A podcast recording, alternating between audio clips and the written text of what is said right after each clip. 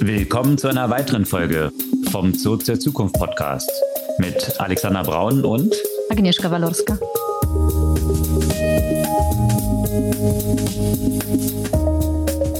Was gab's Neues letzte Woche?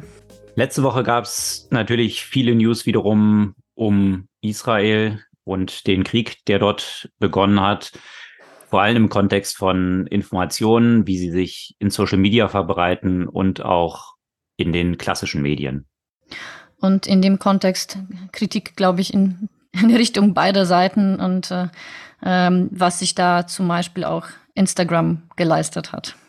Und dann gab es News von Google, die jetzt ein Agreement erreicht haben mit den deutschen Verlegern, also Medienverlegern, was eine Pauschalzahlung pro Jahr angeht. Und bei Google noch was anderes, oder? Genau, sie haben ähnlich wie Microsoft jetzt ihre Nutzer davon freigestellt, aufgrund von Copyright-Themen verfolgt zu werden, wenn sie ihre A I-Tools nutzen. Ja, und Copyright und A I, das äh, Thema verfolgt uns quasi jede Woche. Diesmal eine Klage der Musikindustrie äh, gegen Anthropic. Und Klagen rund um A I gibt es natürlich auch im anderen Kontext, und zwar von Juristen, die in Verhandlungen A I verwenden. Da gab es schon wieder einen Case, hm. wo wahrscheinlich ein Fall jetzt nochmal anhand des prominenten Rappers Pras von Fugees neu aufgerollt werden soll. Und da ist man mit den Fugees wahrscheinlich eh schon in New York. In New York äh, ist nämlich A I jetzt von dem amtierenden Bürgermeister für Robocalls eingesetzt worden. Also Calls mit seiner Stimme in unterschiedlichsten Sprachen zu den unterschiedlichsten Zielgruppen. Und das hat für viele Diskussionen gesorgt. Mhm. Und der Einsatz von der A I spielt natürlich auch im Consulting immer mehr eine Rolle. PwC hat hier bekannt gegeben, dass sie in einer Partnerschaft mit OpenAI diese A I-Tools oder das A I-Consulting jetzt auch kostenpflichtig nach außen anbieten wollen. Und äh, wo wir bei ChatGPT oder bei OpenAI sind, die D A L L-I-Integration äh, ist jetzt verfügbar in ChatGPT und ich habe sie für euch getestet. Apropos OpenAI weiter, da kündigt sich ein, ein Deal mal wieder an und äh, die Bewertung von OpenAI soll laut den Aussagen auf achtzig Milliarden Dollar steigen. Eine ganze Menge für etwas, was eigentlich Non-Profit sein sollte. Ansonsten weiter noch, um das Thema Generative A I langsam abzuschließen, ein interessanter Ansatz bei Anthropic, das Nutzerinnen und Nutzer dazu befragt hat, um Regeln für ihre Gen A I aufzustellen. Und wenn man mal Regeln ist, ist es zu Mark Andreessen nicht weit, dem Gründer von Netscape und natürlich auch von Andreessen Horowitz.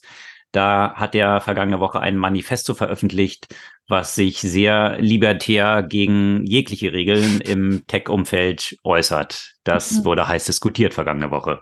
Auch heiß diskutiert äh, weitere Einschränkungen in den Export der Chips nach China und äh, die entsprechenden Konsequenzen für Unternehmen wie Nvidia. Aber bei Nvidia auch noch äh, etwas anderes, was äh, für mich ja auch eine der super spannenden Entwicklungen der vergangenen Woche dargestellt hat.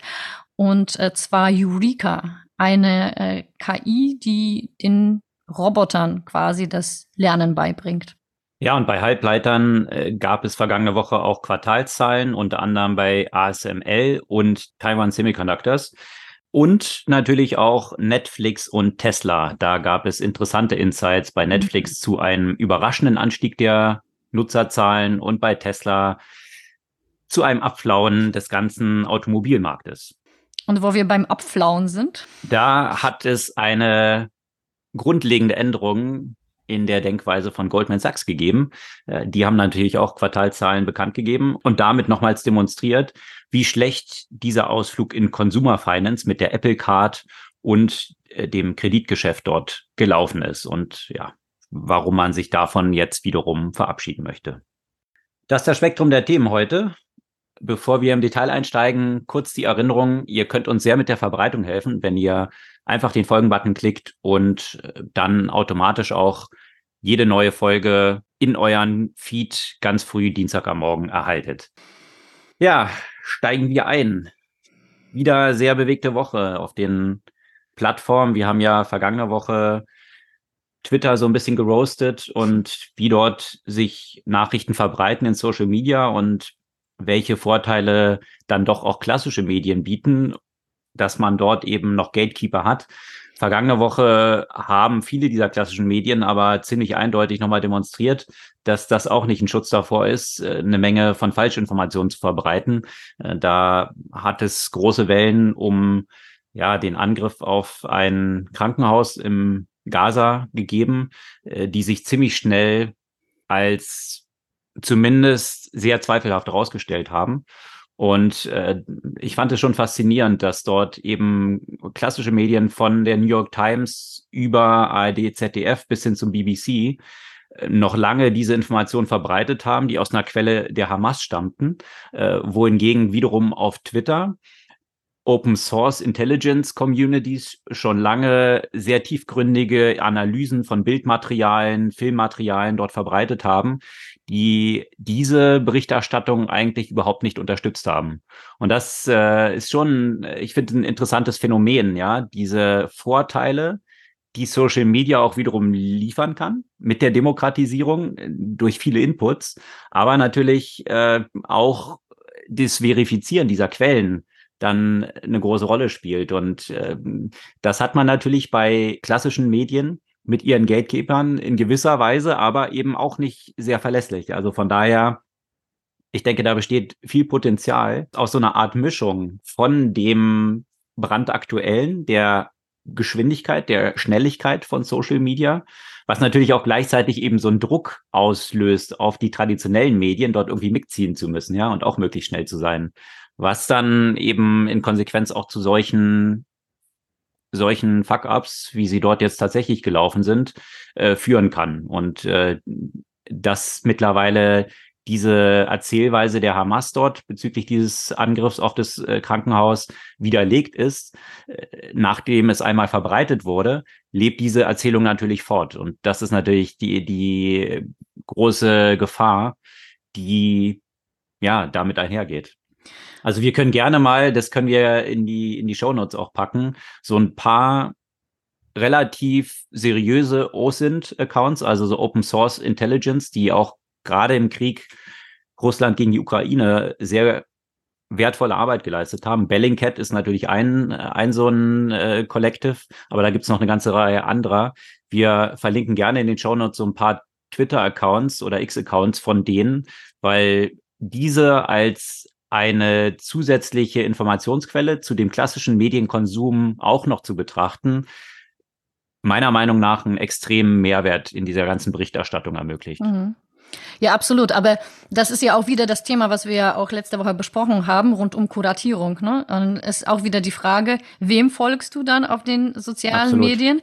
Und wie verifizierst du, äh, was deine quasi verlässlichen Quellen sind? Also natürlich ist es mittlerweile ja allgemein bekannt, dass Bellingcat ähm, eben einer von solchen sehr, sehr, sehr verlässlichen und auch sehr unbiased äh, Quellen sind, da sie ja auch äh, in alle möglichen Richtungen bereits äh, Bericht erstattet haben und nicht nach einem bestimmten mhm. Duktus.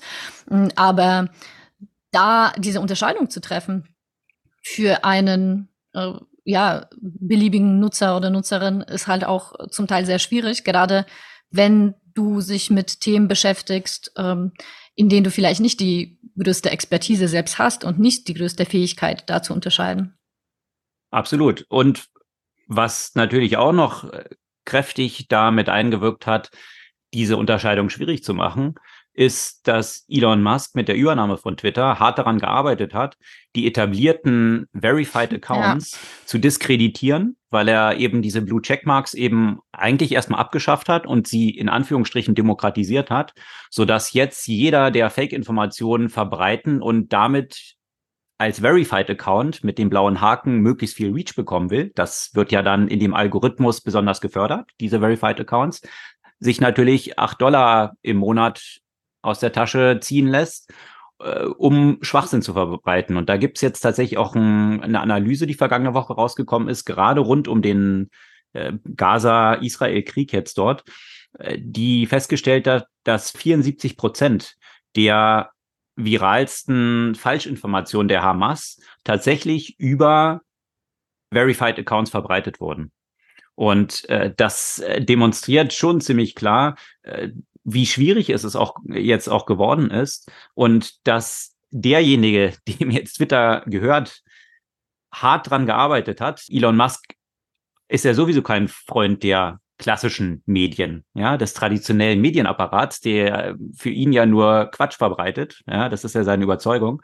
Und äh, indem er diese News die ganze Zeit rausposaunt, dass anscheinend Journalisten alle Idioten sind, die nur eine eigene Agenda haben, und dann das noch so in- unterminiert, dass Verified Accounts jetzt ein Symbol dafür sind, Fake News zu verbreiten, das macht natürlich die Informationen über solche Kanäle umso schwieriger. Und das ist ja auch bewusst die Zielstellung, die er mit dieser Plattform verfolgt, mhm. so traurig wie es ist. Deswegen gehen ja auch immer mehr auch äh, aus, äh, aus Twitter auch raus, auch gerade auch zum Beispiel jetzt jenseits vom Journalismus. Äh, auch äh, typischerweise waren ja früher sehr viele Service-Accounts von Unternehmen auf Twitter, ne? Mhm. Äh, wo, wo man im Zweifel auch schnell Support bekommen hat, äh, egal in welchem äh, Bereich das Unternehmen war. Und jetzt Ich, ich, jetzt habe ich das gar nicht mehr so im Kopf, wer das eigentlich vergangene Woche war, aber das war wieder eine große Brand, die gesagt hat, die beenden ihr Support-Bot oder ihr Support-Account auf, auf Twitter, äh, weil das mittlerweile auch äh, nicht mehr so den Mehrwert hat, ne? Also mhm. das ist schon, äh, schon faszinierend, äh, wie er diese Plattform auch in dieser Hinsicht runterwirtschaftet. Und das hängt alles ja auch miteinander zu, zusammen. Und ich denke, da wird es auch nicht helfen, das, was jetzt angekündigt wurde vergangene Woche, dass jetzt in zwei Ländern als Testbett, Neuseeland und den Philippinen, eine ein Dollar Fee für die Nutzung von X eingeführt wird. Also nicht nur für diese Verified Accounts, die diese acht Dollar im Monat zahlen, sondern grundsätzlich, um überhaupt Twitter nutzen zu können oder X, müssen jetzt diese Nutzer in Neuseeland und den Philippinen ein Dollar im Jahr zahlen. Das ist jetzt der Test. Im Jahr. Und man im Jahr, mhm. genau. Und geplant ist auch ein Rollout früher oder später auf die ganze Welt und mit dem Ziel, so ist es zumindest definiert, dass hier Spam-Accounts unterbunden werden sollen. Ich meine, das haben wir auch schon häufig diskutiert mit E-Mail und den ganzen Spam, was man so über E-Mail bekommt. Wenn es Geld kosten würde, E-Mail zu verschicken, dann würde es sich eben gar nicht mehr lohnen. Bloß äh, wenn du einen Dollar pro E-Mail-Account zahlst, ist vielleicht noch was anderes als ein Dollar für so einen Twitter-Account, mhm. weil diese acht Dollar, die man jetzt im Monat zahlt, haben ja nicht dazu geführt, dass jetzt die Information besser geworden wäre, die auf Twitter verbreitet wird. Also von daher würde ich da auch nochmal so ein Fragezeichen hintermachen. Und gerade wenn ich mir so betrachte, in der letzten Zeit der die Masse an Spam, wenn ich mal auf Twitter was poste, die ganzen Likes, die ich davon bekomme, ohne Ausnahme, alle von Spam-Accounts, die alle das gleiche Profil haben. Das sind in der Regel irgendwelche Sex-Accounts, die eben äh, wollen, dass man hier mit einem sexy Mädel eine Konversation startet. Und äh, interessanterweise, wenn man sich einfach die Konstellation dieser Profile anschaut, die folgen alle so vier bis fünftausend anderen Nutzern, haben aber selbst nur so um die zehn bis fünfzehn Follower. Also einen Algorithmus zu finden, der neue Accounts so identifiziert, wenn ein neuer Account entsteht, der dann sofort fünftausend Leuten folgt und selbst aber nur zehn Follower hat, so schwer wäre das doch nicht für einen Algorithmus, solche Sachen aufzuschnappen. Mhm. Also, und das, das ist halt, wie ich finde, also die, die most basic things, die man eigentlich so in den letzten zehn Jahren über Spam hätte rausfinden können, scheint Elon Musk jetzt nochmal neu lernen zu wollen. Ja, wobei man muss sagen, da braucht nicht nur Elon Musk äh, da noch ein bisschen nachsitzen, sondern auch Meta. Weil das Problem mit dem Spam und genau in die gleiche Richtung hast du ja auch massiv auf Instagram. Also ich mhm. weiß nicht, ob dir das ja, auch absolut. Aufgefallen ist, auch bei ja. Kommentaren und so weiter. Und, und ich frage mich auch manchmal, wie das so richtig in meinen Feed kommt, weil ähm, ich folge jetzt, nun, jetzt nicht wirklich irgendwelchen Random-Accounts und ich weiß nicht, ob die Accounts dann gehackt wurden, weil auf einmal irgendwelche Accounts, denen ich offen, offenbar gefolgt habe, so voll mit irgendwie halb bis fast ganz nackten Mädels äh, waren und ich mich frage, wie, wie ist es dazu gekommen, dass ich diesen Accounts folge? Und halt ganz viel so Mentions und, und Kommentare und äh, Follows und Nachrichten, alles, alles, was in diese eine Richtung äh, quasi geht. Und apropos aber nochmal Meta und Instagram, auch noch zu dem äh, ursprünglichen äh, Thema, mit dem wir hier auch angefangen haben. Äh, da sieht man ja auch die äh, Problematiken der unkontrollierten, K I-gestützten Übersetzung in Sprachen, in die man vielleicht noch nicht ausreichend Daten hat. Es ist nämlich bei Instagram jetzt der Fall, dass in bestimmten Profil-Bias von palästinensischen Instagram-Nutzerinnen und Nutzern einfach irgendwie das Wort oder der, der Satz Praise be to God, Palestinian terrorists are fighting for their freedom, während sie eigentlich nur eine, das Wort Palästina ähm, oder die palästinensische Flagge und dann äh, das Wort äh, Alhamdulillah, was einfach nur Praise be to God, was ein Araber, sagen wir mal, hundertmal am Tag verwendet, weil das jetzt so, eine, so ein geflügeltes Wort ist. Das ist ungefähr das Erste, was du auf Duolingo Arabisch lernst.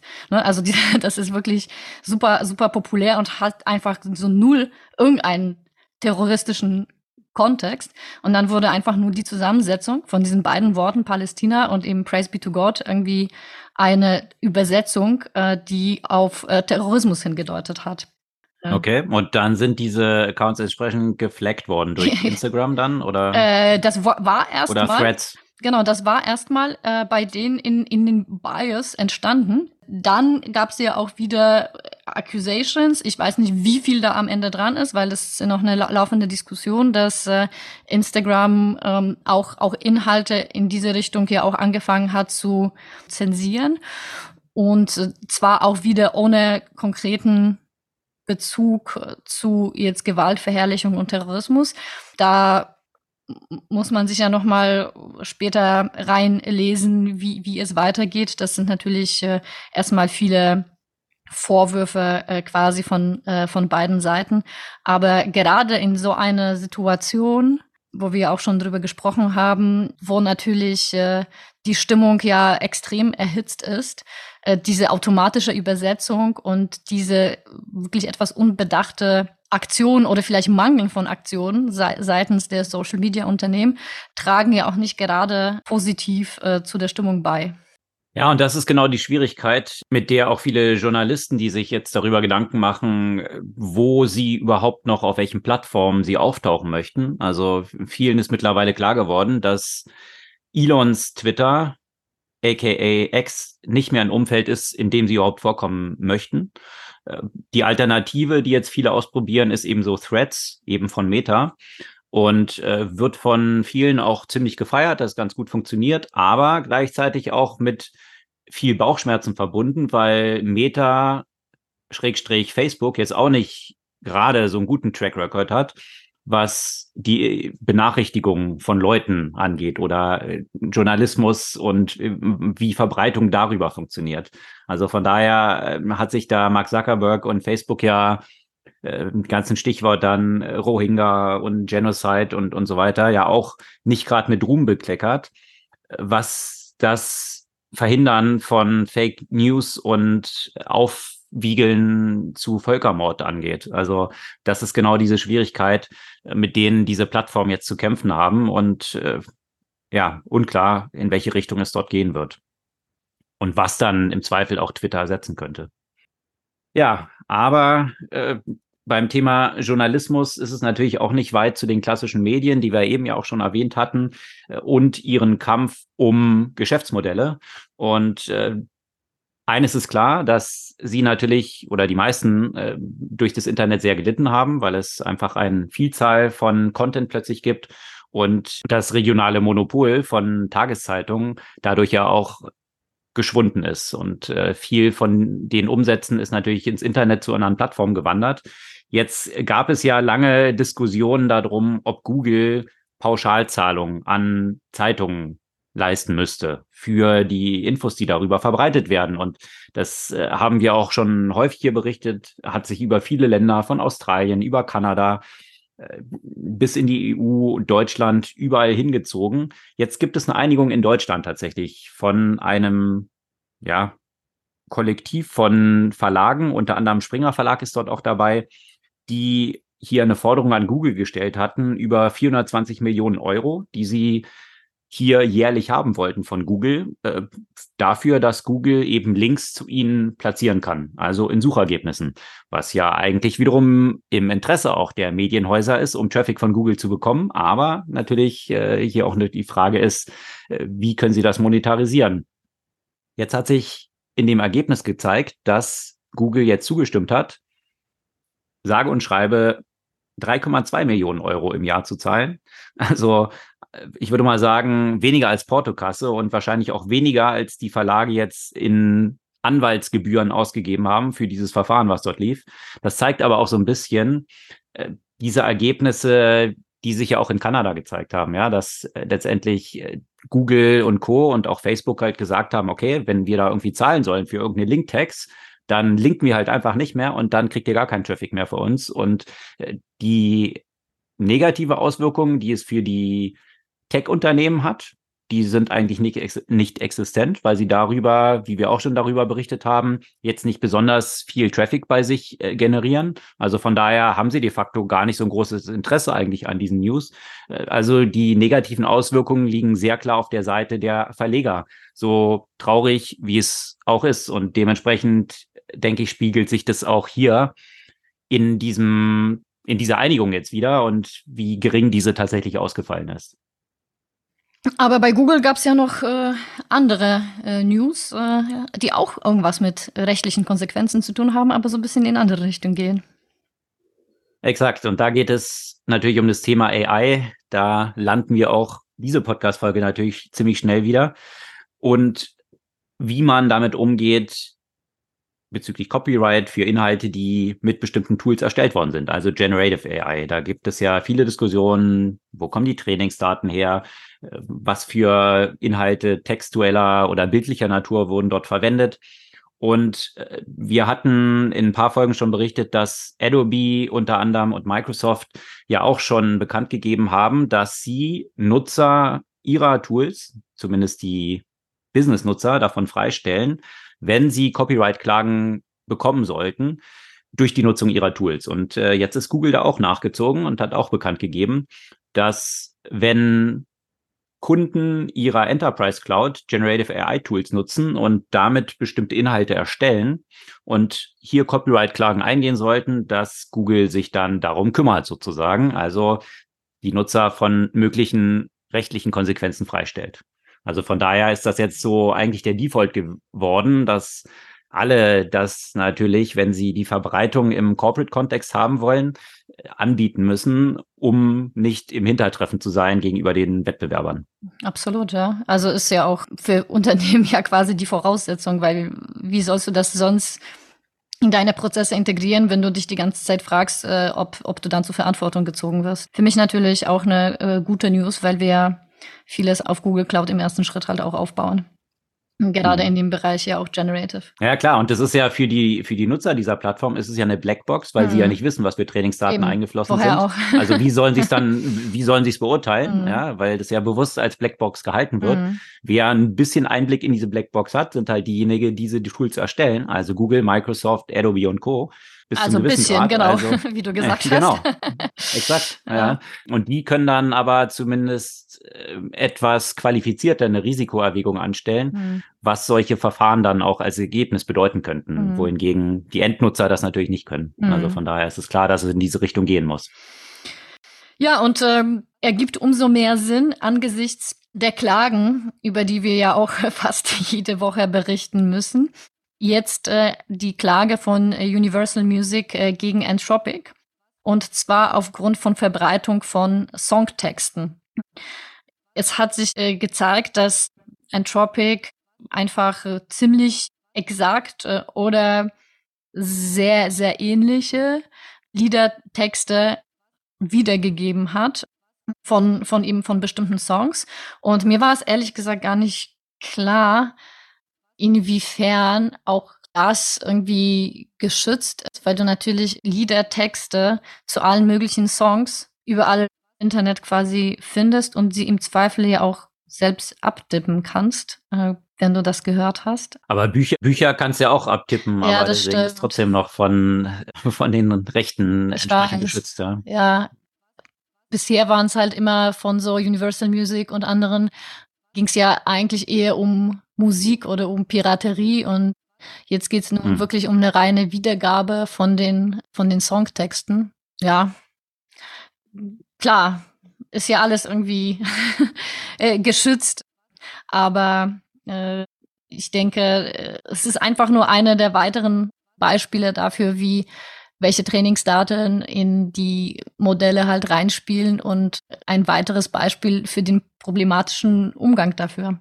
Ich bin gespannt, ob die Record Labels hier was Ähnliches versuchen, was hm. sie damals auch bei dem Thema Piraterie bei Spotify und Soundcloud eben versucht haben, dass sie mit dieser rechtlichen Keule drohen, um Shares in diesen Unternehmen zu bekommen. Weil letztendlich, wenn du diese beiden Player vergleichst und auch den Unterweg, unterschiedlichen strategischen Weg, die sie eingenommen haben, also Soundcloud versus Spotify.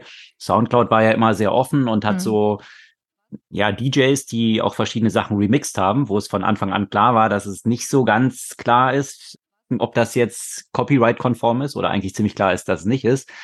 Und Spotify im Unterschied hat ja von von Beginn an diese Verhandlungen mit den Labels gesucht und dann natürlich auch viel abgegeben in in diesen Kon- Konzessionen, die sie gemacht haben. Also dass siebzig Prozent der ganzen Umsätze von Spotify eben an die Labels gehen.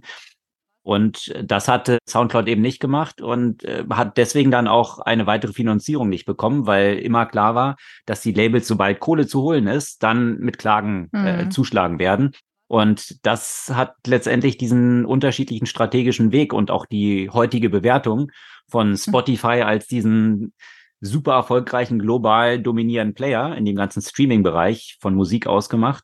Aber demonstriert natürlich auch, dass Spotify immer noch kein Geld verdient, weil fast alles an die Labels fließt. Also ich kann mir vorstellen, also neben diesen siebzig Prozent haben die Labels ja auch Shares bekommen beim I P O. Nicht zu knapp an Spotify. Und ich könnte mir durchaus vorstellen, dass man jetzt versucht, hier auch zu sagen, naja, wenn Anthropic hier mit ein paar Prozent rausrückt von den Shares, das könnte, dann könnte man sich vielleicht einigen, dass die Texte dort mit einfließen dürfen. Tja, da müssten ja aber die ganzen Companies hinter den Sprachmodellen, glaube ich, nicht nur an Labels, sondern an ein paar andere interessierte ja, Akteure ein paar Shares abgeben. Und es ist das wieder interessant, ne? Die Frage, wie du grundsätzlich die Trainingsdaten bezahlst, weil das ist natürlich irgendwie lustig, dass dass gerade in dem Kontext die Klage kommt, dass die Texte fast exakt wiedergegeben wurden, aber die Trainingsdaten sind da wahrscheinlich ohnehin reingeflossen, auch wenn die Texte nicht exakt wiedergegeben würden, weil du kannst ja auch mit Anthropic oder auch mit ChatGPT solche Anfragen stellen wie, schreib mir einen Song über irgendwas im Stil von irgendjemandem. Und damit weißt du eigentlich auch schon indirekt, dass diese Trainingsdaten da reingeflossen sein mussten, sozusagen, ohne dass die Texte exakt wiedergegeben wurden. Also wo ist dann ja auch die Grenze und wo würdest du dann sagen, ist dann Infringement stattgefunden? Erst wenn du die exakten Texte wiedergibst oder wenn du in der Lage bist, irgendwas zu schreiben, was so ähnlich klingt wie das andere, weil du das andere ja auch schon irgendwoher haben musstest. Absolut, da sind wir genau wieder bei der Diskussion rund um diese kreative Schaffungshöhe, mhm. die dann auch existiert und wie unique neue Inhalte, Kunst oder jeder Natur eigentlich auch sind, auch Geschäftsmodelle. Letztendlich sind es ja immer Kombinationen von existierenden. Also was ist wirklich komplett was Neues, was es noch nie gegeben hat, da wird es sehr wenig in der Welt geben, was in diese Kategorie passt. Mhm. Und die Diskussion geht ja auch in diese Richtung, wenn man jetzt sagt, erstell mir bei D A L L-E irgendwelchen Bildgeneratoren ein Bild im Stil von Banksy. Selbst wenn Banksy es durchsetzen würde, dass seine Werke dort nicht mehr als Trainingsdaten genutzt werden dürfen, gibt es mittlerweile so viel, was auf seinem Stil aufbaut, was dann wiederum Teil der Trainingsdaten ist. Und die Frage ist, ob der Output eines im Stil von Banksy generierten Bildes überhaupt ein anderer wäre, ob Banksys Trainingsdaten dabei sind oder ob sie nicht dabei sind. Mhm. Weil einfach das zum kulturellen Erbe mittlerweile dazugehört und eben dann auch Teil der Trainingsdaten ist. Mhm. Das ist äh, eine interessante Diskussion, die in diesem ganzen Kontext eine Rolle spielt.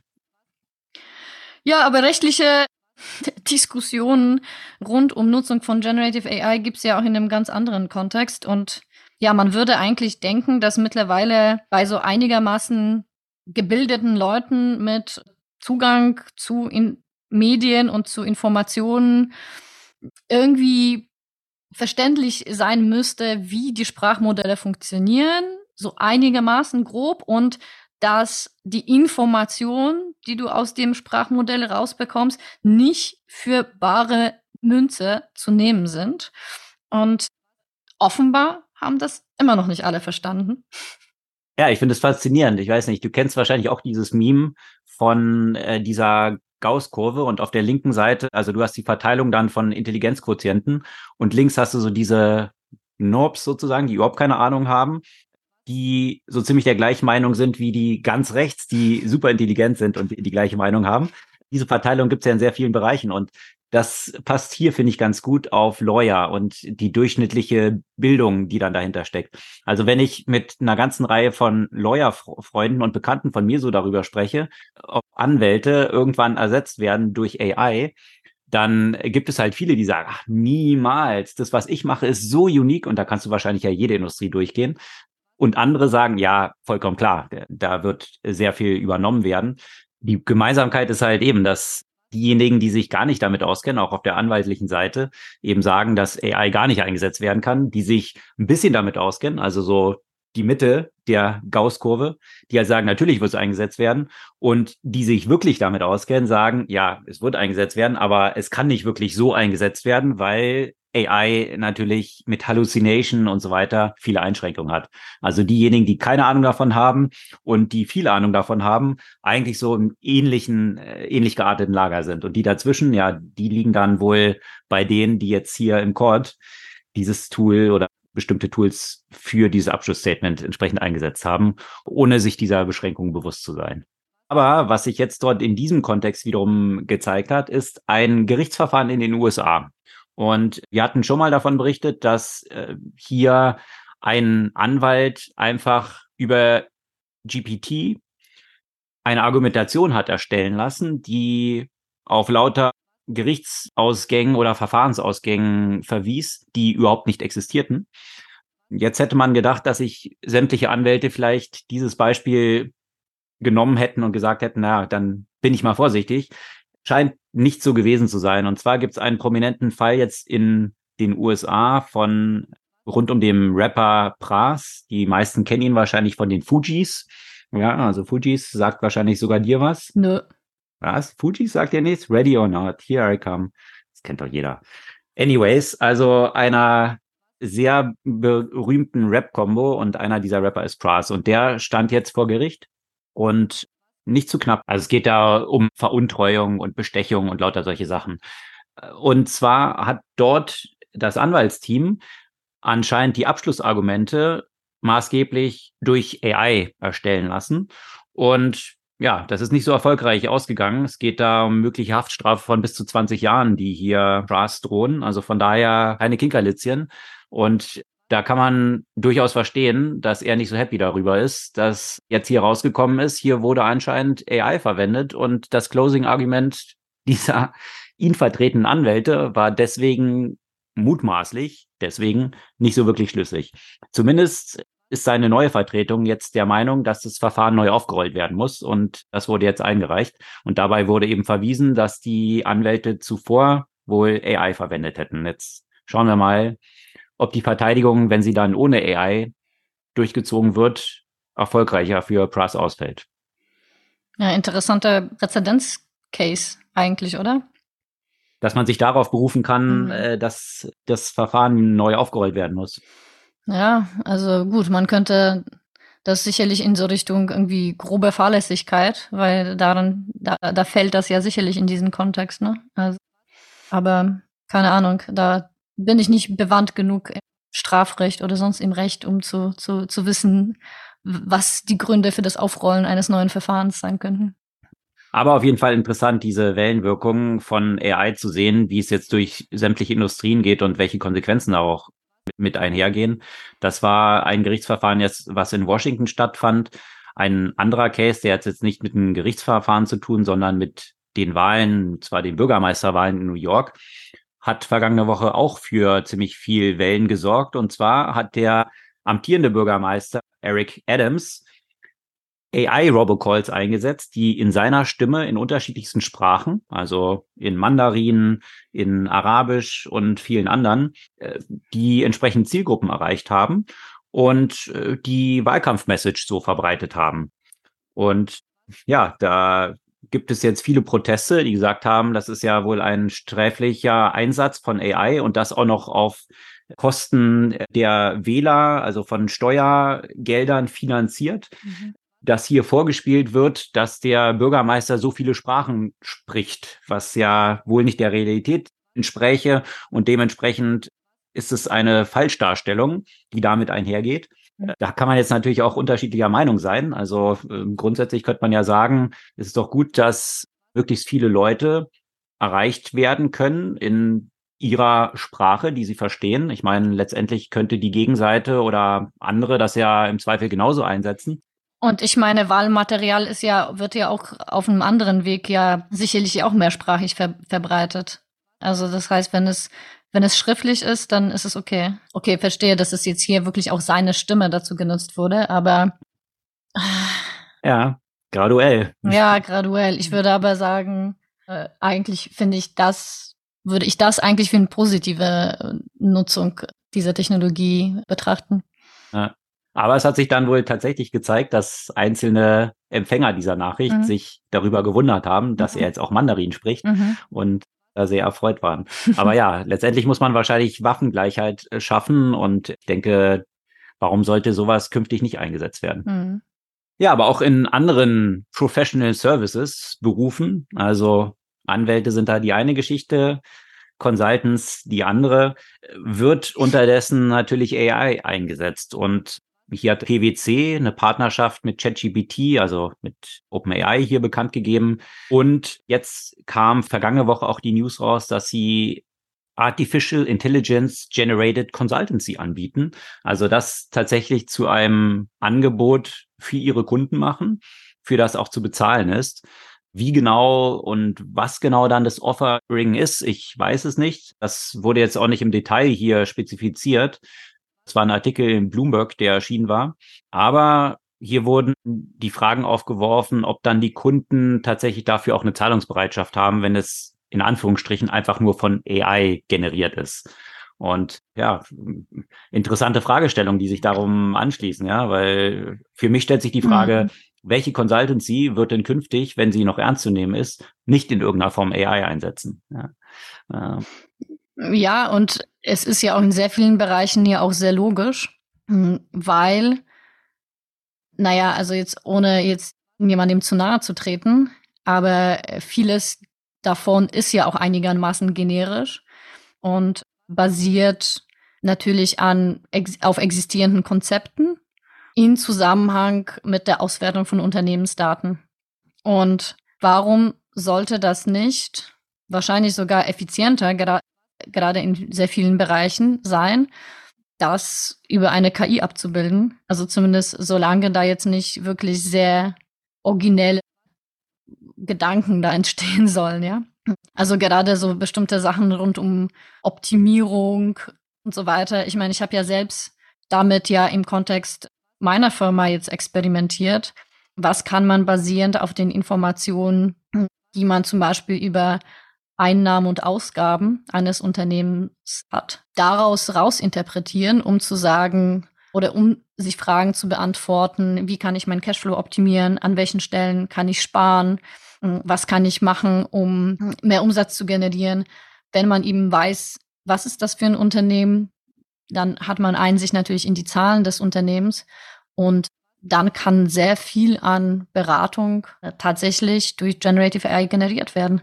Das Problem, was man natürlich hat, ist noch äh, die Hallucinations. Es ist ja auch klar.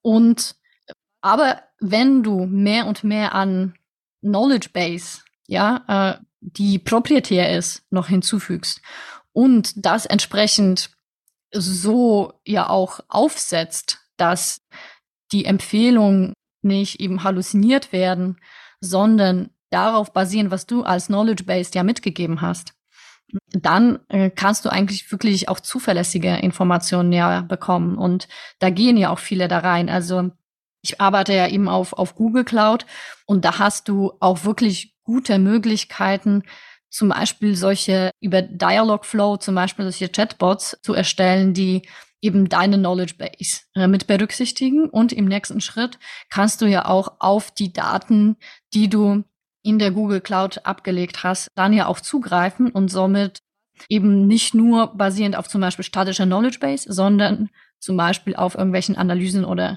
Auswertungen oder Daten deiner Kunden oder deines Unternehmens mhm. zugreifen.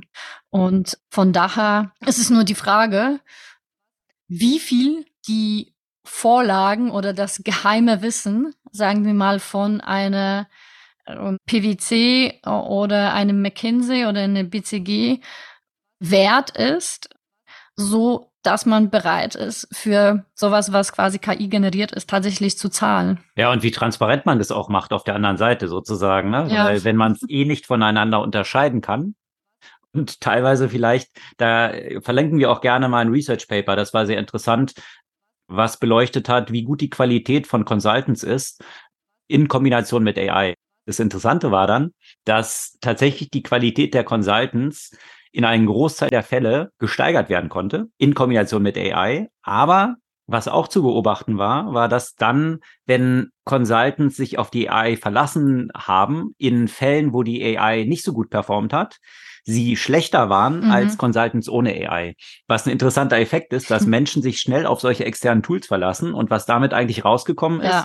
dass sobald die Consultants eben wissen, dass sie A I noch als Buddy haben, dann selber nicht mehr so stark ihr eigenes Gehirn anstrengen, wie wenn sie keine A I-Begleitungen gehabt hätten. Und das ist wiederum die interessante, der interessante Side-Effekt daraus. Das Paper verlinkt mal gerne, dass grundsätzlich sich eben die Leistung von Menschen durch A I steigern lässt, aber wenn sie sich zu sehr darauf verlassen, Ersa-Effekt festzustellen ist auf, auf das Endergebnis. Mhm.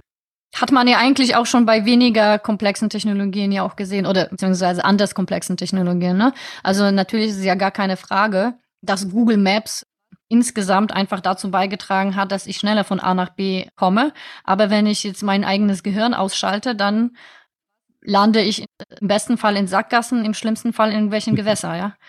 Ja, und eben das. Ich glaube, da gibt's auch die Parallele zu dem äh, Beispiel, den wir, das wir vorhin hatten. Ja, also im Bereich von Legal Tech und Anwälten und Anwältinnen, wie sie unterstützt werden können, ist es ja vollkommen klar, dass A I hier einen riesen Impact haben kann. Gerade in so einem Case Law wie im angelsächsischen Raum, äh, keine Anwälte und kein Anwalt kann sämtliche Gerichtsentscheide, die irgendwann mal gefällt worden sind, im Kopf haben. Eine A I kann das problem- problemlos eigentlich diese ganzen Sachen kondensieren und verarbeiten.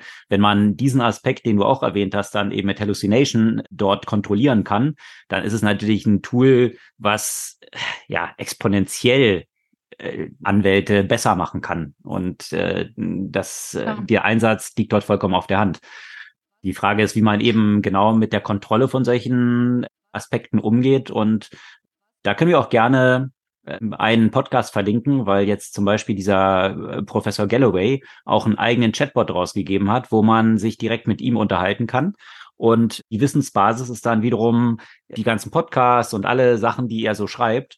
Und wie man sowas auch mhm. technisch dann aufsetzen kann, das ist dort in diesem Podcast mal ganz gut erläutert. Also wenn ihr euch dafür interessiert, dann gerne in diese Links von uns mal reinschauen, hier in den Shownotes. Und da erfahrt mhm. ihr ein bisschen mehr, wie man auch eine Kombination von OpenAI, das haben sie als diese Grundbasis eben gewählt, mit zusätzlichen Komponenten dort aufgesetzt, was dann für den Chatbot verantwortlich ist, was sich von Kontrolle, von bestimmten Stilen, auch wie jemand mhm. kommuniziert, wiederum verantwortlich ist, all diese Aspekte dann besser kontrollieren zu können.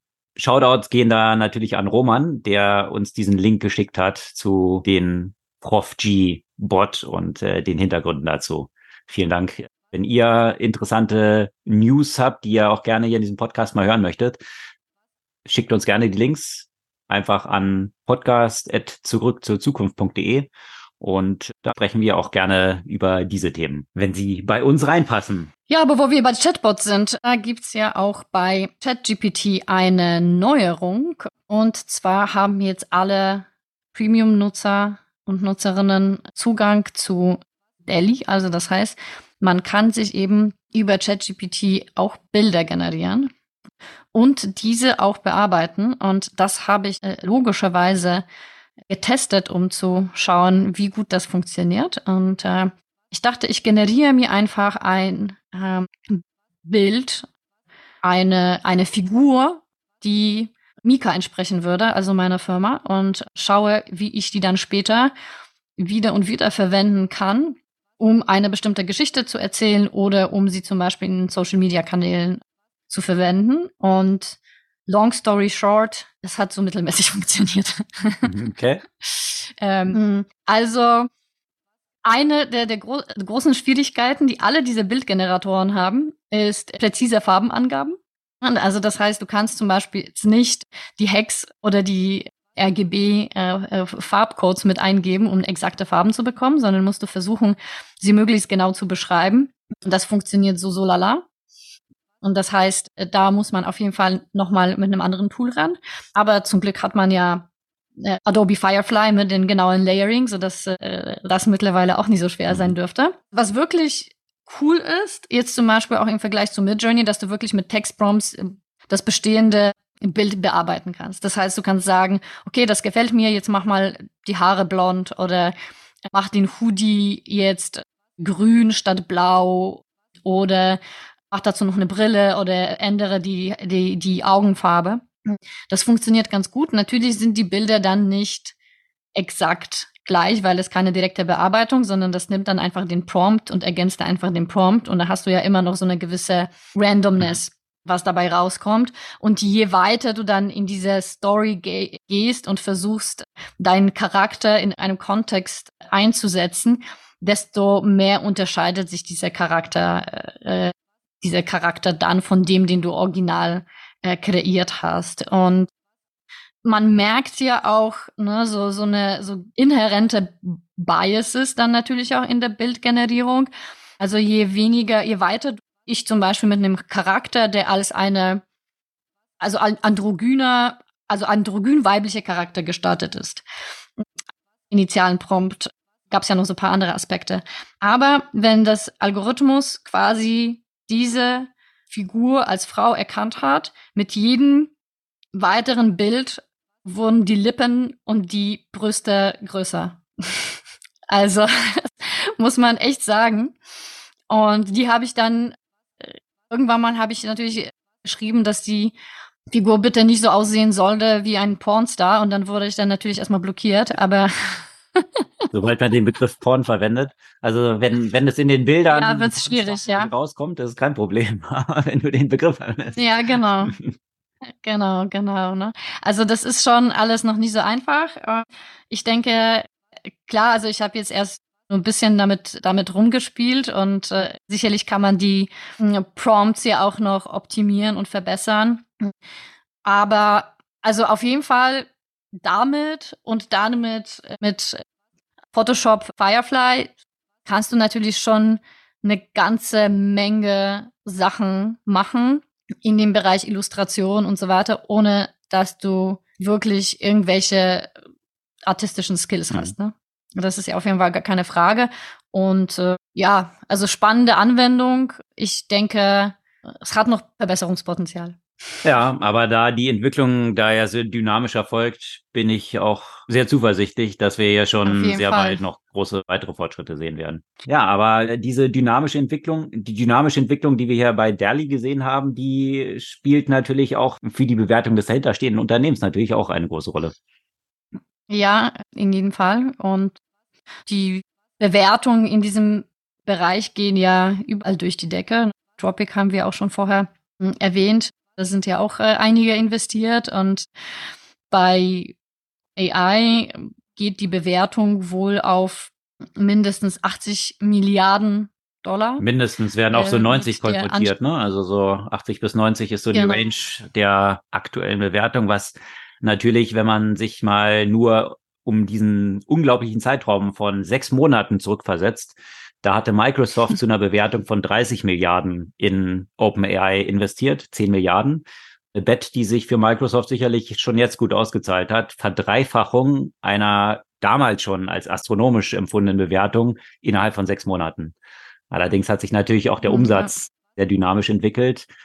Von wie viel? Was sind das? Eine Milliarde, eins Komma drei Milliarden, die sie jetzt schon machen werden dieses Jahr. Das ist auch weit über den Erwartungen, die sie damals hatten. Ja, und dabei soll man aber immer eigentlich aber die Ursprünge, an die Ursprünge von OpenAI denken und dass es eigentlich das Ziel war, und deswegen heißt es OpenAI, eben nicht zu einem Big Tech For-Profit-Unternehmen zu werden. Und ähm, ja, das hat sich doch sehr, sehr schnell eigentlich geändert und weiterentwickelt. Ne? Ja. Naja. Wer weiß. Ich meine, das war ja auch die Diskussion, als Elon Musk da ausgestiegen ist. Und wenn man so hinter den Kulissen nachhören konnte, Elon Musk hat ja OpenAI mit angestoßen. Eigentlich auf seinem Mist ist es, muss man ihm auch wiederum zugestehen, ja, tatsächlich gewachsen und auch auf dem Geld, was er dort reingetan hat. Und Sam Altman, als die beiden sich dann entzweit haben, musste nach Alternativen suchen, wo dann die Finanzierung dafür herkommt. Und da hat sich dann Microsoft eben angeboten. Also die Frage wäre, mhm. jetzt so ein Postmortem zu machen, wie wäre es gewesen, wenn Elon dabei geblieben wäre, die nicht entzweit hätten und äh, hätte es dann Non-Profit bleiben können und wäre es eine ganz andere Entity geworden? Who knows? Zumindest die tiefen Taschen ja. hätte Elon Musk gehabt, das weiter zu finanzieren. Vielleicht hätte er dann nicht Twitter gekauft. Hm. Viele What-Ifs. Hätte, hätte Fahrradkette. Ja, aber es ist nicht die einzige Company, sondern Anthropic, die auch viel Schlagzeilen macht, oder? Ja, genau. Also von einem, von der Klage haben wir natürlich schon gesprochen, aber insgesamt geht es natürlich sehr viel bei den Modellen eben um die Einschränkungen und die Regeln, nach denen sie agieren. Und wie gesagt, was so ein bisschen ironisch gerade bei der Bilderstellung von durch D A L L-E im ChatGPT, ne, dass du ja quasi kein Wort, was in Richtung Porn geht, erwähnen kannst. Aber die Charaktere, wenn es sich um weibliche Charaktere handelt, wenn die Prompts nicht jedes Mal wieder exakt spezifiziert werden, immer pornöser werden. Übrigens auch lustig, Weil, weil ich ja Adobe Fireflies ja auch erwähnt habe, ne? Da habe ich ja auch ein Bild generiert. Also ich, wir brauchten für einen für einen Wettbewerb oder Förderung ein gemeinsames Bild beider Gründer. Und wir hatten da zu der Zeit keins, sondern ich habe das mit Fireflies aus unseren Selfies mehr oder weniger generiert. Und Fireflies hat mir aber Riesenbrüste generiert, als wir diese etwas größeren Ausschnitt hatten. Und das war ja kein Problem. Aber als ich versucht habe, durch Prompt die kleiner zu machen, habe ich jedes Mal eine Fehlermeldung bekommen, weil offenbar das Wort Brüste kann ich dann ja auch nicht verwenden. Okay. Dann musst du es wahrscheinlich umschreiben. Normal oder weiß ich was, normal size women und, ja. und normal wird dann halt automatisch schon so hoch skaliert. Okay. Genau. Mhm. Offenbar, ja. Naja, auf jeden Fall, worauf ich hinaus wollte, ist die, sind die Regelungen quasi hinter diesen Sprachmodellen, ja, die, wie, wie definierst du die, welchen ethischen Grundsätzen sollen sie folgen, wie schaffst du eine gewisse Neutralität oder willst du überhaupt eine Neutralität schaffen? Und ja, in diesem Kontext werden natürlich die Sprachmodelle immer wieder diskutiert und Anthropic möchte das zusammen mit den Nutzerinnen und Nutzern entwickeln und haben und sind dort eine Zusammenarbeit mit Collective Intelligence Projects eingegangen. Und es wurden tausend Nutzer verschiedener demografischen Gruppen eingeladen, an Umfragen teilzunehmen, die darauf abzielten, die, die Wertvorstellung zu erfassen. Und diese Insights eben von Nutzerinnen und Nutzern sollen genau dazu führen, um so eine Art Constitutional A I, nennen sie das, für Anthropic zu erfassen und zu definieren, nach welchen Regeln dieses Sprachmodell dann entsprechend handeln, in Anführungszeichen, soll. Und ja, ich sicherlich ein interessanter Ansatz, repräsentative Gruppe von Nutzerinnen und Nutzer dort einzubeziehen, um diese Regeln zu definieren. Da sind ja auch einige Sachen oder einige Werte noch mit reingekommen, die zum Beispiel ursprünglich von dem Unternehmen nicht mitgedacht wurde, wie zum Beispiel eine stärkere Regeln gegen Diskriminierung von Menschen mit Behinderung und so weiter, solche Themen. Hm. Aber ja, immer noch ein, ein, ein großes Thema, mit dem wir uns auch noch lange beschäftigen werden, weil etwas quasi komplett urteilsfrei und neutral herzustellen, halte ich für utopisch, weil das, das ist schon neutral. Und ist das es ist auch schon erwünscht, weil ich meine, es gibt ja auch und dieses, es ist erwünscht, dieses ja. Beispiel Camel is a Horse designed by Committee sozusagen, ne? Also wenn ich möglichst viele Leute zusammensetze, wird dann das Endergebnis besser. Also ja, in vielen Fällen durchaus. Ja, also wenn man sehr unterschiedliche Sets auch von Hintergründen dieser Leute hat, dass das Team sehr unterschiedlich zusammengesetzt ist, da gibt es ja viele Studien zu, dass dann tatsächlich auch bessere Ergebnisse bei rauskommen.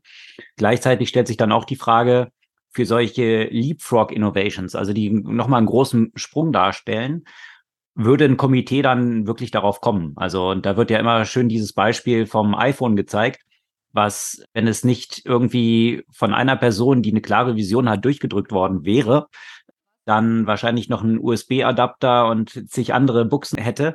Also wäre dann tatsächlich dieses Produkt so rausgekommen oder nicht? Ja gut, ja, aber das also. ist noch was anderes halt, ne? Wenn es wirklich Gestaltung von Produkt und was anderes ist es, wenn es um vielleicht bestimmte Regelung, ne? Es ist ja wie, naja, man könnte natürlich auch diskutieren, ob Demokratie der, der richtige Weg ist, die, die Regierung sozusagen oder die Regierenden zu bestimmen. Aber im Allgemeinen ist man ja der Meinung, dass das Beste bisher ist, was wir haben. Von daher würde ich das jetzt vielleicht die zwei Sachen nicht gleichsetzen. Sagen wir mal eine Produktinnovation und die Definition von, von bestimmten ethischen Regelungen. Wer diese zwei Themen aber gleichzusetzen scheint auf jeden Fall, ist Mark Andreessen. Ich glaube, so, so weit kann man das schon zusammenfassen. Er hat vergangene Woche ein heiß diskutiertes Techno-Optimist-Manifesto veröffentlicht. Mark Andreessen, wohlgemerkt, Gründer von Mosaic, also dem ersten Internetbrowser, der entwickelt wurde, woraus dann Netflix wurde. Danach hat er noch andere Unternehmen gegründet, Loudcloud zum Beispiel, also sehr der Zeit voraus, was eigentlich so ein Cloud-Anbieter war. Dann noch erfolgreich, doch noch nach einem Dotcom-Bubble-Burst, dann erfolgreich an H P verkauft für viele Milliarden. Und in den letzten Jahren sehr erfolgreich mit Andreessen Horowitz, einem der Premium-V Cs weltweit unterwegs. Also sicherlich einer der Köpfe, einer der Speerspitzen der ganzen Internetbewegung. Und das Interessante ist jetzt, mittlerweile ist Mark Andreessen natürlich auch ein Multimilliardär und kann aus einem, ja, wie soll ich sagen, recht elevated state sich die Welt anschauen und auch seine Urteile fällen. Und das kommt in diesem Tech-Manifesto ziemlich klar raus. Ganz knapp zusammenfasst ist er eben absolut gegen Regulierung und zählt lauter solche Sachen, wie wir jetzt gerade diskutiert haben, Ethics und, und so. Da macht er so Gänsefüßchen drumherum. Das hält ja wahrscheinlich so ein bisschen für so eine Vogue-Bubble, die der Innovation nicht zuträglich ist. Und das ist ziemlich klar zusammengefasst in dem Manifesto. Also was man sicherlich sagen kann, ist, dass Technologie global dazu beigetragen hat, dass durchschnittliche Auskommen breiter Bevölkerungsschichten wesentlich besser zu machen. Also natürlich hat es, hat es in so Umwälzungen, die durch Technologie einhergehen, auch Verlust von Arbeitsplätzen gegeben in bestimmten Bereichen, aber dann sind wiederum neue entstanden und letztendlich ist durchschnittlich das Wohlstandsniveau weltweit stark angestiegen. Also das ist sicherlich eine der Errungenschaften von Technologie, die datenbasiert unbestritten sind. Jetzt stellt sich aber natürlich die Frage, wie finden diese Prozesse statt? Ja, und, und wie ist auch ein Diskurs in solchen Prozessen? Demokratie, du hattest es erwähnt, politischer Einfluss, welcher, welcher Diskurs spielt auch eine Rolle, um Technologien in bestimmte Bahnen zu leiten. Und hier kommt aber ziemlich klar die Überzeugung von Mark Andreessen raus, dass er sagt, dass es ein Frevel ist eigentlich an der Menschheit, jetzt Technologien auszubremsen, auch A I irgendwie regulieren zu wollen, weil man damit mehr Menschenleben auf dem Gewissen haben wird, weil Technologie ja alles besser macht, indem man die Entwicklungsgeschwindigkeit von diesen Technologien verlangsamt. Und er ist ganz klar für ein Acceleration von aller Technologie, die entwickelt wird. Und äh, alle Regulierungen sollte man natürlich raushalten. Was ich echt problematisch finde, also dieses ist ein fünftausend Worte Manifesto, also ein ziemlich breit angelegtes. Es fängt an mit Lies we are told. Ja? Und dann listet er auf diese ganzen Lügen, die uns anscheinend erzählt werden rund um Technologien. Und geht dann ziemlich in die Tiefe und er endet dann mit der Konklusion, die Feinde dieser Entwicklung. Und das finde ich in der letzten Zeit, musste ich schon an Mark Andreessen auch beobachten, eine etwas problematische Entwicklung, dass er diese Lagerbildung, die, glaube ich, die Grundlage... Weil wir es nicht genug auf Genau, genau, die eigentlich zu diesen Entzweien auch und dem Auseinanderfallen auch in den U S A irgendwie führt, auch sehr klar mit vorantreibt, ja, dass er halt irgendwie sagt, ja, das sind unsere Feinde und das sind Lügen, die uns erzählt werden, also wie irgendwie so eine Weltverschwörung, die dort irgendwie zu existieren scheint, von Leuten, die sich verschwören gegen Technologie. Also ich ich glaube auch, dass es halt häufig unqualifizierte Perspektiven auch gibt, auch gerade von Politikern oder auch von Besitzstandswahrern, was die Entwicklung von Technologien angeht, ja, weil sie einfach nur ihr Existierendes verteidigen möchten, was nicht wirklich rechtfertigt, verteidigt zu werden mehr, weil es bessere Entwicklung dort gibt. Aber jetzt so pauschal dort mit so einem Schwarz-Weiß-Denken ranzugehen und hier unsere Feinde zu definieren. Und interessant ist auch, wer dort eben alles als Feind definiert wird. Das sind eben eigentlich alle menschlichen Anstrengungen, die Welt irgendwie so ein bisschen besser zu machen, jetzt mal ganz knapp zusammengefasst. Also es gab ja da von, von der U N diese, glaube ich, sechzehn zentralen Entwicklungsziele, die definiert wurden. Die werden von ihm auch genannt. E S G und so, alles totaler Quatsch. Das ist alles nur Statism, Socialism, Bureaucracy und Corruption, ja, was da eigentlich dahinter steckt. Und eigentlich müsste man alles nur in die Hände von Techno-Optimisten und Technologie geben und dann sind wir im Paradies angekommen. Also so lässt sich das ganz knapp zusammenfassen. Und ja, äh, finde ich schon problematisch, viele dieser Positionen da drin, wobei ich natürlich in dieser Ach was.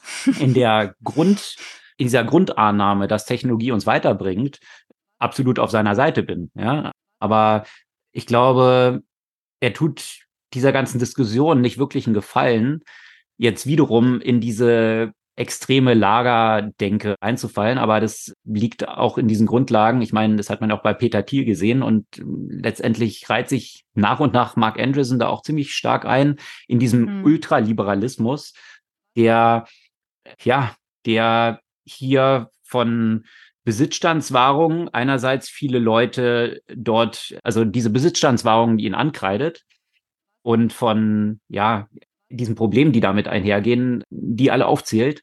Plutokratie aber interessanterweise nicht aufzählt in diesen Problemen, die dort existieren könnten. Ja, also, dass ein Milliardär sich jetzt hier drüber auflässt, dass alle Leute ihn nur ausbremsen wollen, das finde ich auch so ein bisschen merkwürdig und ist mir schon in vielen Diskussionen äh, bei Mark Andreessen aufgefallen. Ich, ich halte ihn für wirklich einen der intelligentesten Leute, die so unterwegs sind, keine Frage. Also diese Diskussion, die er führt, auch in sämtlichen Podcasts, wo er auftritt, finde ich immer extrem bereichernd und sehr, sehr interessant.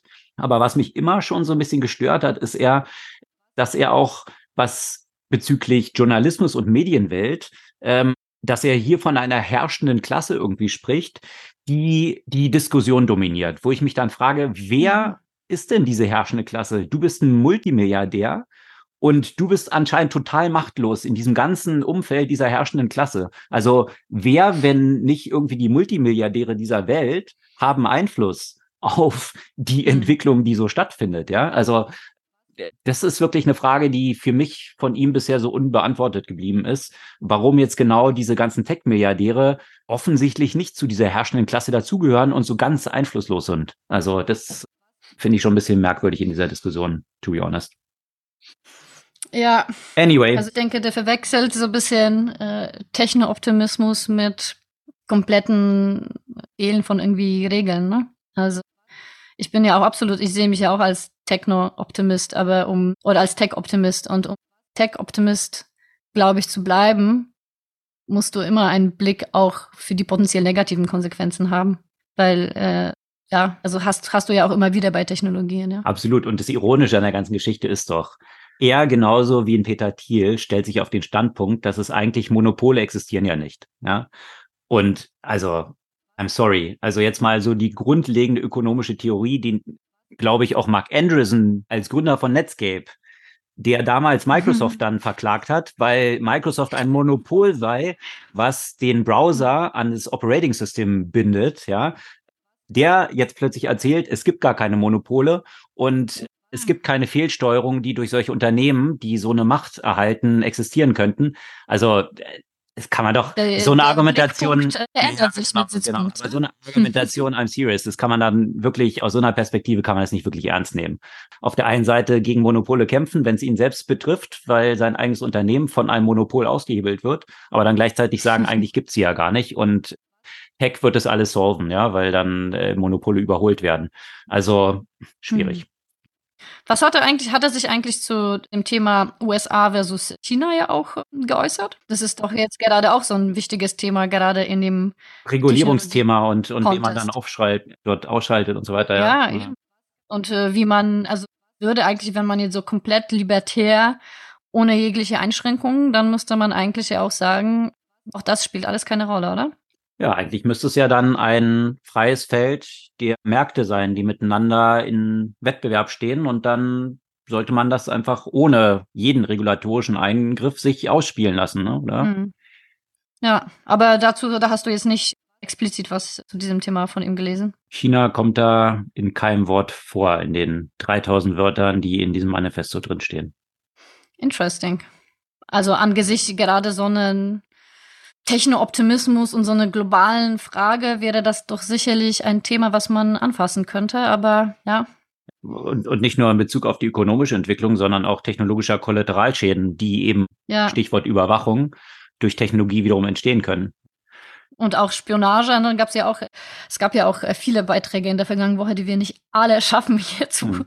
zu verlinken oder umfangreich zu diskutieren. Den könnte ich vielleicht auch nochmal verlinken, eben zu, zu dem Thema Technologiespionage von China. Das, eigentlich auch das müsste alles, alles auf dem freien Markt überlassen, wenn, wenn man den so zuhört. Naja, auf jeden Fall, äh, auch wenn Mark Andreessen dazu nichts gesagt hat, äh, war China auch mal wieder auf der Agenda. Und zwar will die U S A noch weiter Chinas Zugang zu den K I-fähigen Chips drosseln. Das Thema ist natürlich schon seit seit einer Weile auf auf der Agenda. Es gab ja auch bestimmte Chips, die zum Beispiel Nvidia eben nicht nach China verkaufen konnte. Und dafür haben sie ja auch andere Chips eben hergestellt, die weniger leistungsfähig waren. Auch das soll jetzt weiter reguliert werden, haben wir auch schon ein paar Mal drüber gesprochen, dass die chinesischen Unternehmen äh, sich dann in so einer Art Panikkauf ordentlich äh, äh, versorgt haben, um nicht ohne Chips darzustellen.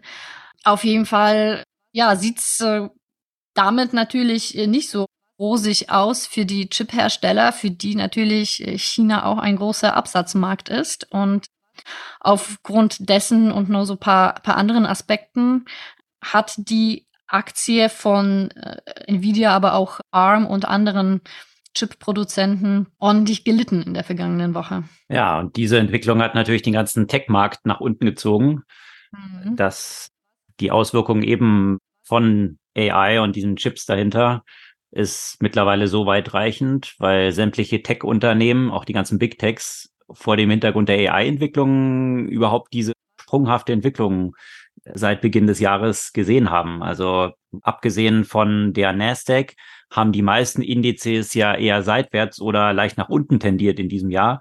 Die Nasdaq ist kräftig angestiegen. Also von daher waren diese News so etwas dämpfend auf die gesamte Marktentwicklung dann in, in dem Tech-Umfeld. Von den Chip-Unternehmen und den Exporten ist es auch nicht weit zu den Quartalszahlen und da haben einige Unternehmen, Zulieferer aus dem Chip-Umfeld, vergangene Woche Quartalzahlen bekannt gegeben. A S M L aus den Niederlanden, wichtiger Zulieferer für die Chipindustrie, und Taiwan Semiconductors, der wichtigste Produzent von Chips weltweit.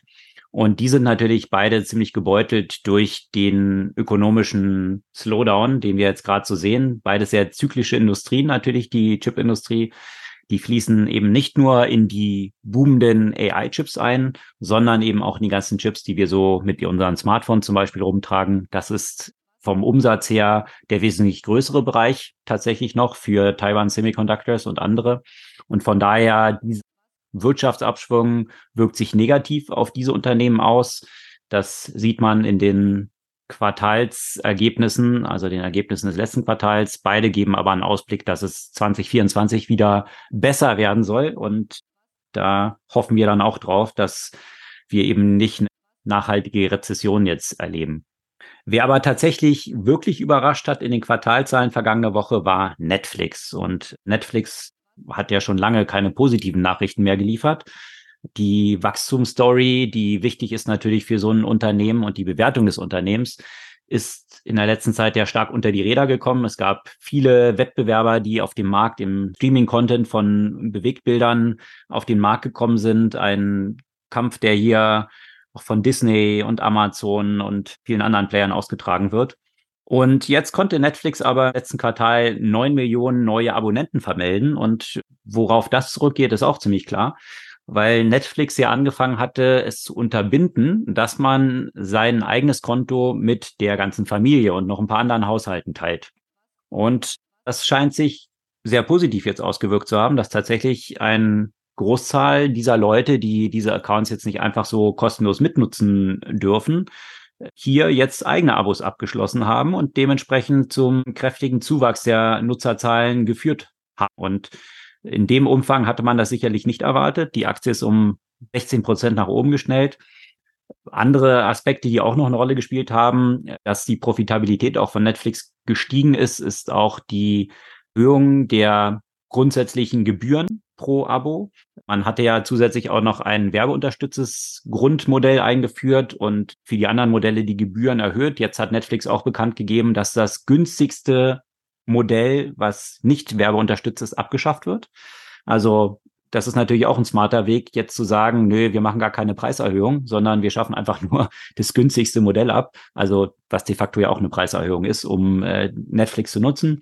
Und interessanterweise haben natürlich auch die Streiks in Hollywood zur geringeren Kostenbasis von Netflix beigetragen, weil natürlich, wenn weniger Produktionen gemacht werden, dann sind natürlich die Kosten auch geringer. Also eher so ein Einmaleffekt, der nicht wirklich mittelfristig auch nur positiv ist, weil dann hat man natürlich auch wiederum weniger Inhalte auf der Plattform und so weiter. Aber zunächst mal sieht es in den Zahlen erstmal gut aus. Kosten sind nach unten gegangen, Einnahmen nach oben, also Profitabilität gestiegen. Sicherlich eben positiv diese Nutzerzahlentwicklung. Wer vergangene Woche auch noch Zahlen bekannt gegeben hat, war Tesla. Und die Zahlen waren tatsächlich auch sehr durchwachsen, um es vorsichtig darzustellen. Das Problem ist natürlich in diesem Umfeld Wirtschaftsabschwung. Zinsen gehen nach oben. Die meisten Leute finanzieren ihre Autos ja. Da spielen die Zinsen maßgeblich eine Rolle. Und Tesla ist diesem begegnet, hatten wir auch schon häufig drüber berichtet, mit massiven Kostensenkungen für die Autos, also Preissenkungen. Um bis zu dreißig Prozent sind die Preise dort gesenkt worden und das wirkt sich natürlich auf die Profitabilität des Unternehmens aus. Verglichen mit den traditionellen Automobilherstellern ist Tesla natürlich immer noch sehr, sehr profitabel, was verschiedene Gründe hat, unter anderem auch, dass sie natürlich bisher überhaupt keine Werbung gemacht haben, dass sie einen Direktvertrieb haben. Das wirkt sich natürlich positiv auf die Kostenbasis aus. Also so viel Geld pro Auto wie Tesla verdient nur Porsche. Und das zeigt so ein bisschen, wie stark natürlich auch die, die Brand bislang noch ist von Tesla und auch die Autos, die sie herstellen. Aber eben ein merklicher Slowdown auch hier in den Verkäufen. Wenn die Sachen finanziert werden müssen, dann werden die Autos natürlich gefühlt teurer. Aber gleichzeitig auch, wenn die Benutzer oder künftigen Käufer von Tesla künftig auch erwarten, dass die Preise weiter sinken, dann ist der Anreiz natürlich auch nicht so hoch, jetzt einen Tesla zu kaufen, weil man denkt, ja, vielleicht ist es in zwei Monaten nochmal billiger. Also das sind alles so Faktoren, die darauf einzahlen. Probleme gibt's auch mit dem Cybertruck. Die Produktion läuft da nicht so richtig an. Man hat mit hoher Komplexität zu tun. Also das ist, ist ein weiteres Challenge. Und der ganze Investor-Call, den Elon Musk dort durchgeführt hat, ist bei Journalisten auch sehr, sehr schlecht angekommen. Da spielten dann so Sachen eine Rolle, dass er zum Beispiel die, den ersten Teil seines Opening-Statements äh, das Mikro noch nicht eingeschaltet war. Dann hat es irgendein Mitarbeiter anscheinend gemerkt, hat es dann eingeschaltet. Man ist aber auch gar nicht drauf eingegangen. Da hat sich wahrscheinlich auch keiner getraut, es zu erwähnen, weil wie Elon Musk auf sowas reagiert, wissen die Leute auch. Und was auch noch eine Rolle gespielt hat, ist, dass er natürlich Fragen in der Regel ausgewichen ist, also immer nur aufs ökonomische Klima verwiesen hat. Und als er dann auch darauf angesprochen wurde, wie sich es jetzt mit diesem Self-Driving weiterentwickelt, was er ja schon seit zwanzig sechzehn versprochen hat, dass es im nächsten Jahr kommt, ist er dann ziemlich ja fast ausfällig geworden und hat auf Leute verwiesen, die jetzt Gerichtsverfahren anstrengen gegen Tesla bezüglich Übernahme von Risiken, die passieren, also Unfällen unter Self-Driving, hat er gesagt, das sei ja nie versprochen worden. Ironisch ist, dass hier tatsächlich Mercedes das unterdessen schon anbietet. Die hatten das nie so groß Full Self-Driving draufgeschrieben, aber wohlgemerkt, Mercedes bietet jetzt schon diese Responsibility an, dass wenn Unfälle im, in diesem Autonomous Mode von Level drei entstehen, dass hier Mercedes hier verantwortlich zeigt. Also da ist tatsächlich der klassische Wettbewerber schon weiter als Tesla, was diesen Punkt angeht. Also von daher eine weitere interessante Komponente dort drin. Mal schauen, wie sich die nächsten Quartalsergebnisse so entwickeln und ob sie den Cybertruck, der natürlich sehr komplex ist herzustellen, dann auf die Straße bekommen und auch in den richtigen Mengen produzieren. Ja, aber aus einer anderen Branche gab es auch noch interessante News vergangene Woche, und zwar Banking. Und zwar Goldman Sachs hatte ja hier mit Apple eine große Partnerschaft, wo es um Consumer Finance geht, also ein Thema, was klassische Investmentbank wie Goldman bisher natürlich nicht abgebildet hat. Und die stehen ja hinter der Apple Card und auch hinter dem Apple Card Savings Account, der im April dieses Jahres eingeführt wurde. Und damals schon recht überraschend mit über vier Prozent Zinsen, also sehr reichhaltig, dort mit Zinsen bestückt ist. Das hat dazu geführt, dass innerhalb kürzester Zeit zehn Milliarden in diesen Savings-Account geflossen sind, also vom Markt freudig angenommen. Das entwickelt sich für Goldman aber zunehmend zum Problem, weil sie eigentlich dieses ganze Apple Card-Business, was ihnen einen Verlust von jetzt schon fast zwei Milliarden eingebracht hat, eigentlich loswerden wollen. Und es werden da verschiedene Diskussionen geführt, unter anderem mit American Express, ob die dieses Card-Business übernehmen könnten. Die sind aber nicht wirklich so super interessiert dran, weil ja so ein Card-Business, was zwei Milliarden Verlust macht, zu übernehmen, jetzt auch nicht das Attraktivste ist.